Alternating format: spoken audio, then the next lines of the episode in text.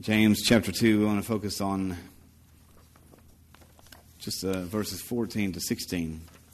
James chapter 2, verse 14 and 16 for our, our main text uh, this evening, although we'll, uh, we'll change around to a few different passages.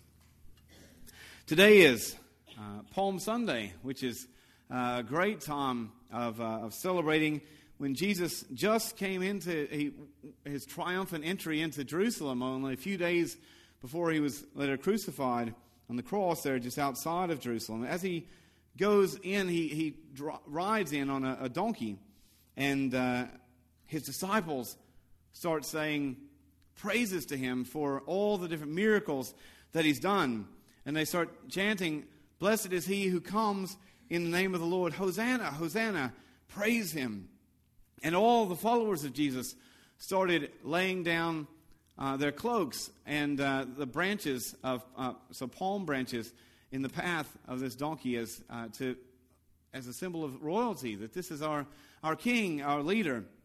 Worthy is this king. Blessed is he who comes in the name of the Lord.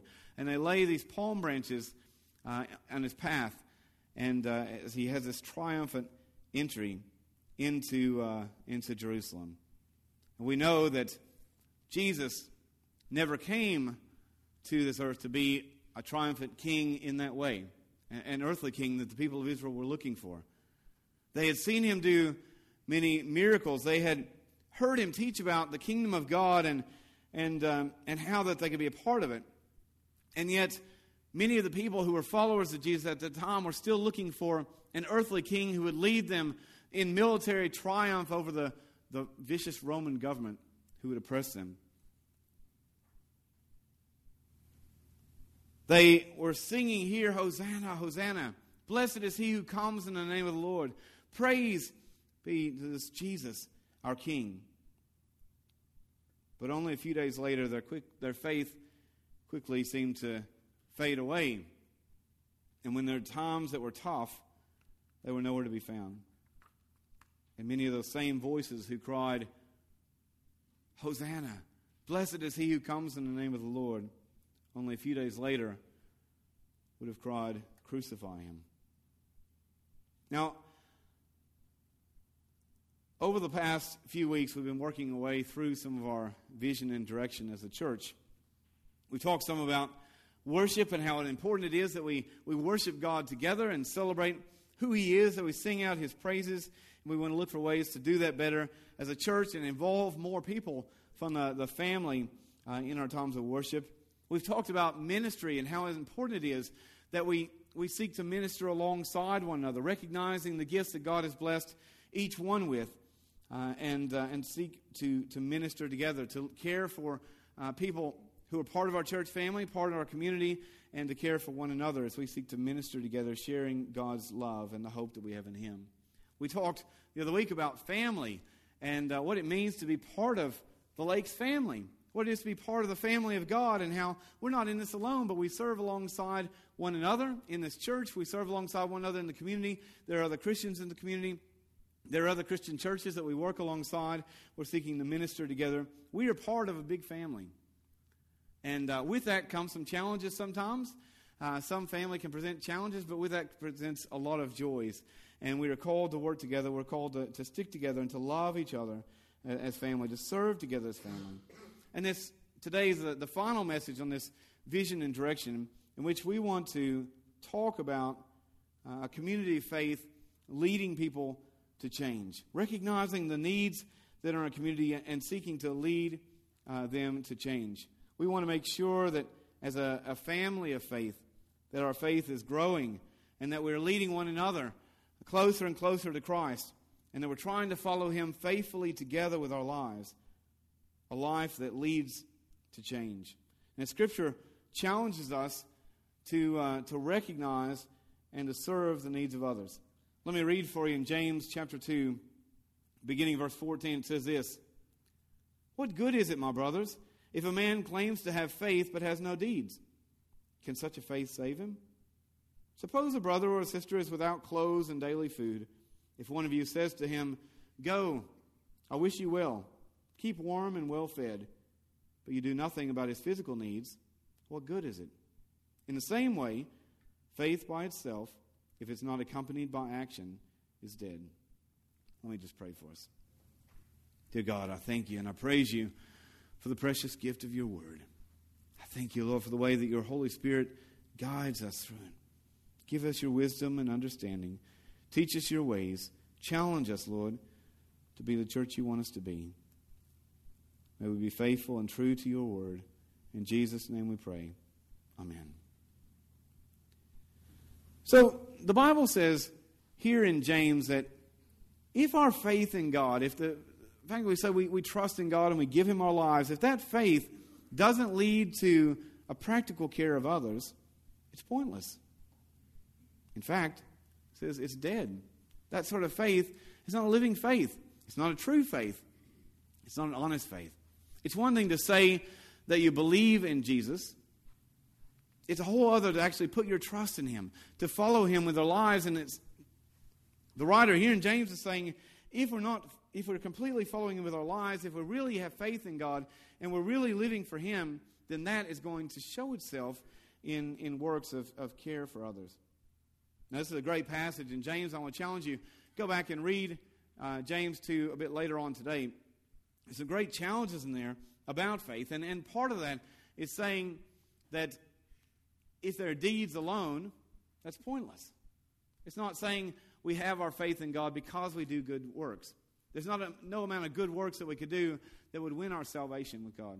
There's no amount of good that we could do that would buy that salvation, that eternal life.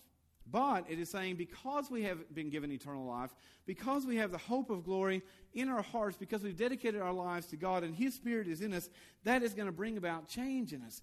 We're going to start recognizing the needs of others. We're going to start addressing that.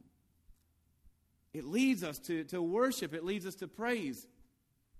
But worship in itself is wonderful. Teaching others about Jesus in, in our ministries and service is incredibly important being part of the family, as we've talked about uh, last week, is, is really important for us as Christians to encourage and support one another.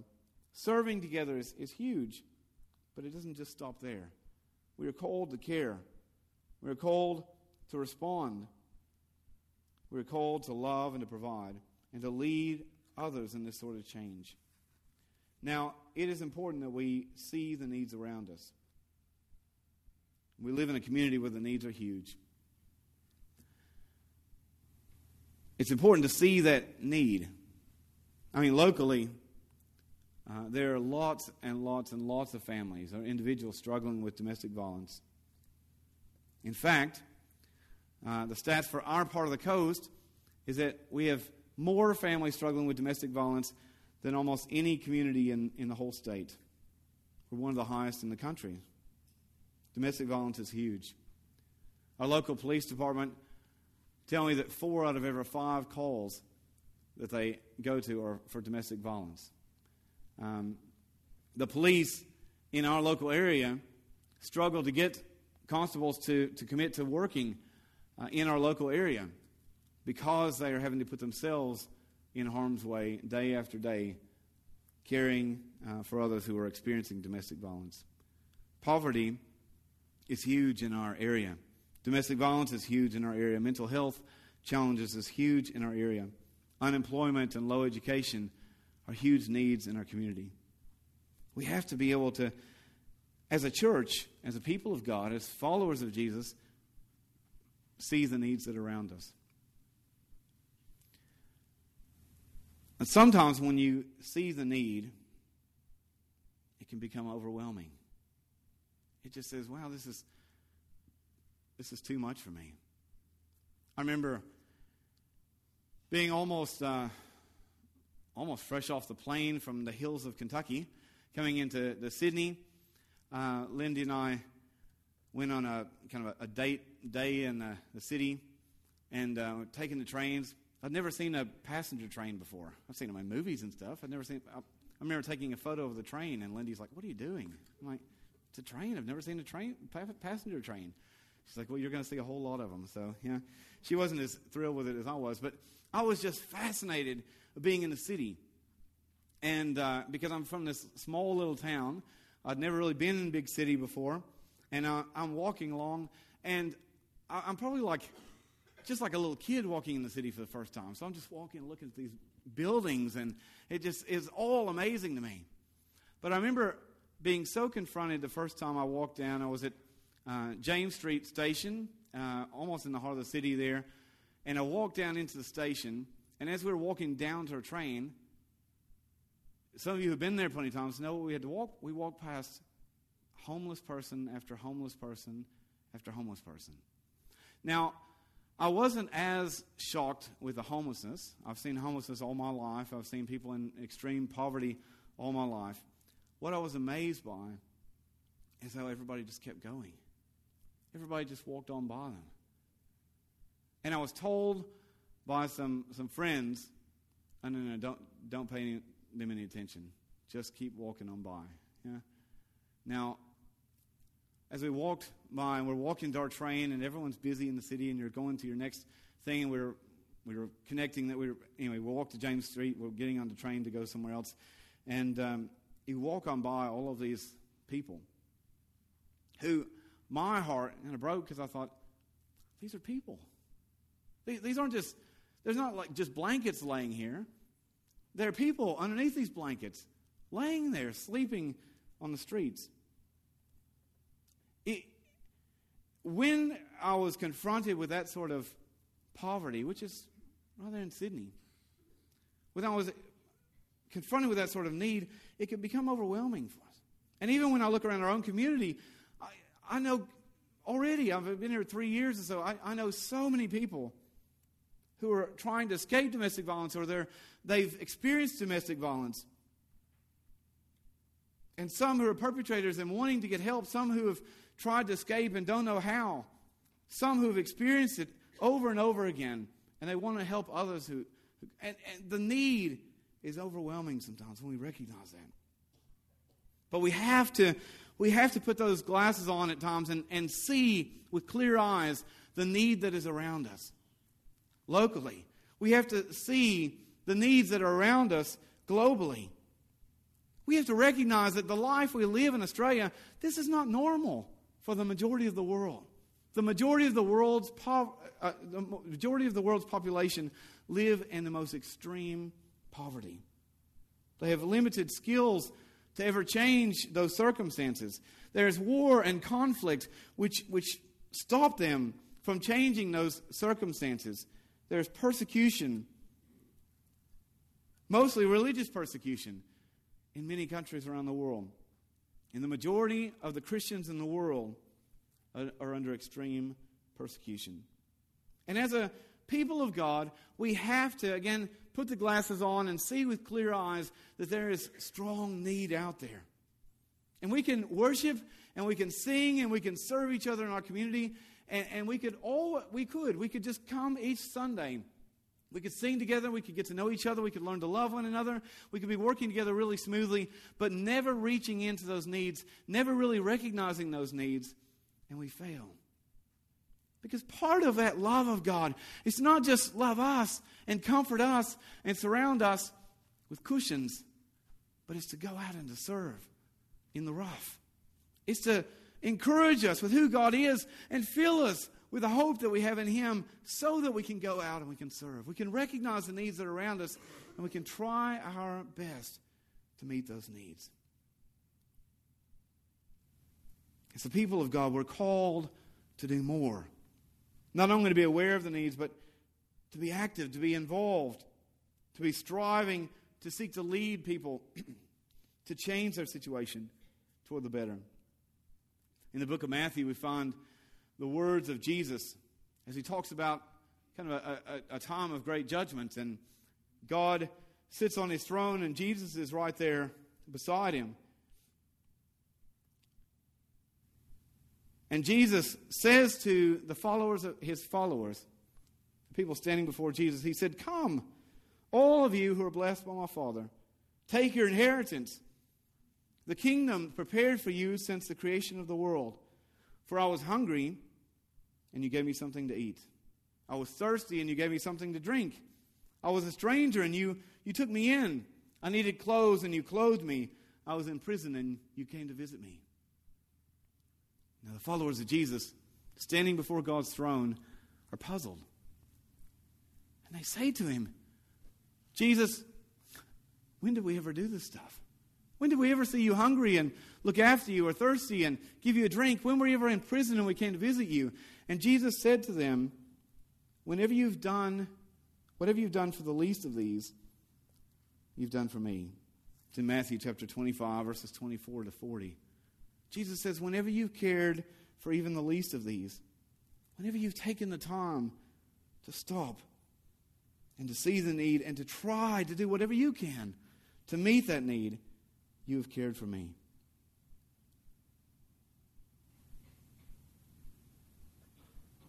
How can we as a church be part of that change? How can we help to meet those needs? You think, well, what can I do against such huge needs? The police feel like their hands are tied. The, the government feel like they're limited in the resources they can provide. What can we do? We as, as a church, we have to make sure that the mission that we support, uh, the groups out there that we try to support, are, are consistently trying to provide these sort of services, trying to bring about uh, change in the lives of people. Trying to not um, put a band aid on a wound, I guess, but really heal uh, the sores and, and lead people to change. Locally, we have things like Lakes Care Community Services, uh, LCCS, through, through the Nosh Cafe, are providing fellowship and practical support for residents there in the caravan park uh, who are doing it tough. We have Restoring Dignity, who works with the social work department at the hospital to provide real and practical care for those people in need, to try to change their circumstances. You have an opportunity to support uh, Restoring Dignity through the bake sale, and in Noshtosh, uh, you have an opportunity to get to know some of those um, interesting people up at the caravan park as we serve lunch for them today. And I hope that you'll grab these opportunities and make the most of them. Globally, we try to make sure that we are serving missionaries and, and mission groups who are leading to, to, real change in the lives of, of individuals. With the pioneers, currently we support uh, Doug and Lisa Town as they, they work with refugees from all around the world, sharing the hope of Jesus and helping them to settle here in Australia through some practical support, teaching them about Jesus and the, giving them spiritual hope as well. Global Interaction that we supported for a number of years, they, um, they work with some of the least reached people groups in the world. Uh, least reach uh, being less than, than 2% um, Christian is usually their, their basis on, on why they support a certain group. And we've supported uh, and Heather Houston for uh, a number of years now as they do some linguistic work, trying to actually bring the gospel, uh, the Bible, uh, to many of the people in some of the most remote areas uh, villages and remote families in Mozambique. They're translating God's word into their own language for the first time so that they can hear uh, the stories of Jesus, the hope that we have in Him, and giving them practical help, daily help on the ground um, each day as they go. Um, Orphan Smiles that um, we support the orphanage there in Kisumu, Kenya. And uh, we are helping support Pastor Francis and some of the, the church there, the Convoy of Christ Church, as they support a large number of orphans and widows.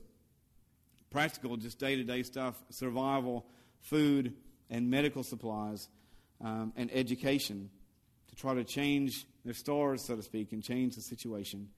They're bringing hope. Uh, women, all of the women in the, uh, the orphanage there have HIV, AIDS, and have been um, many uh, cast out of their community or seen as hopeless. Many of these children are from war torn uh, parts of, of, Kenya and uh, have lost their families. Many of them have lost their family to HIV and AIDS, and uh, they're cast aside, and, and yet Orphan Smiles brings them some hope. Baptist World Aid Australia, we are seeking to partner with them more this year to uh, look for ways uh, that uh, throughout the year that we can support them in their work on the ground with families in some of the most impoverished and war torn, disaster torn areas in the world to bring about some real change of circumstances for them in those times of distress. What we want to do is try to be intentional as a church about making sure that all of our mission support what we do as a church, what we do locally, what we do globally, is about being used by God with whatever little we have to be used to try to bring about real change for individuals and families, whole communities of people who are in need. James 127 puts it this way. It says religion that God our Father accepts as pure and faultless as this to look after orphans and widows in their distress and to keep oneself from being polluted by the world. In a world that in our sort of world that says I need more stuff or in a western sort of concept of the world that says this is what you need and this will fix everything. We have to be willing to listen to those who are in need, to get to know them, or to, to work on the ground with people who are getting to know them and, and, and meet those practical needs, to share God's love. Many years ago, there was a church from America that traveled to Africa. And they said, This community in Africa has no church. So we're, we're going to build a church for them. And they had a project to go and, and build a church. And so what they did, they built a church building and they handcrafted these beautiful wooden pews for the people in the church. And they brought over with them uh, some little Baptist hymnals that they've been using in their church. And they got some new Baptist hymnals, so they gave them the old ones. And, and uh, when they left, they left this church with this beautiful little building with these beautiful handcrafted pews, uh, a large wooden pulpit there which, uh, which filled the stage, and all of these um, hymnals. When they left, they were only there for about two weeks. They built all this stuff and left. When they left, people in the community started using the building, but not as they had planned. In fact, all the mission work kind of left that area, and another missionary came in another time through one of our Baptist agencies and got to know them and said, Wait, they're saying we, we don't have you know, anything. And they said, well, you, you've had this church building. And they said, oh, what's a church?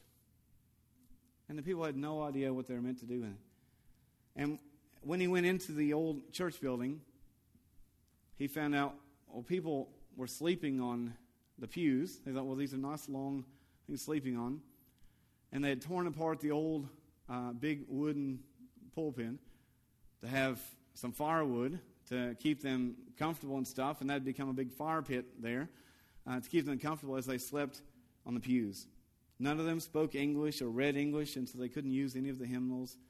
Didn't have any idea.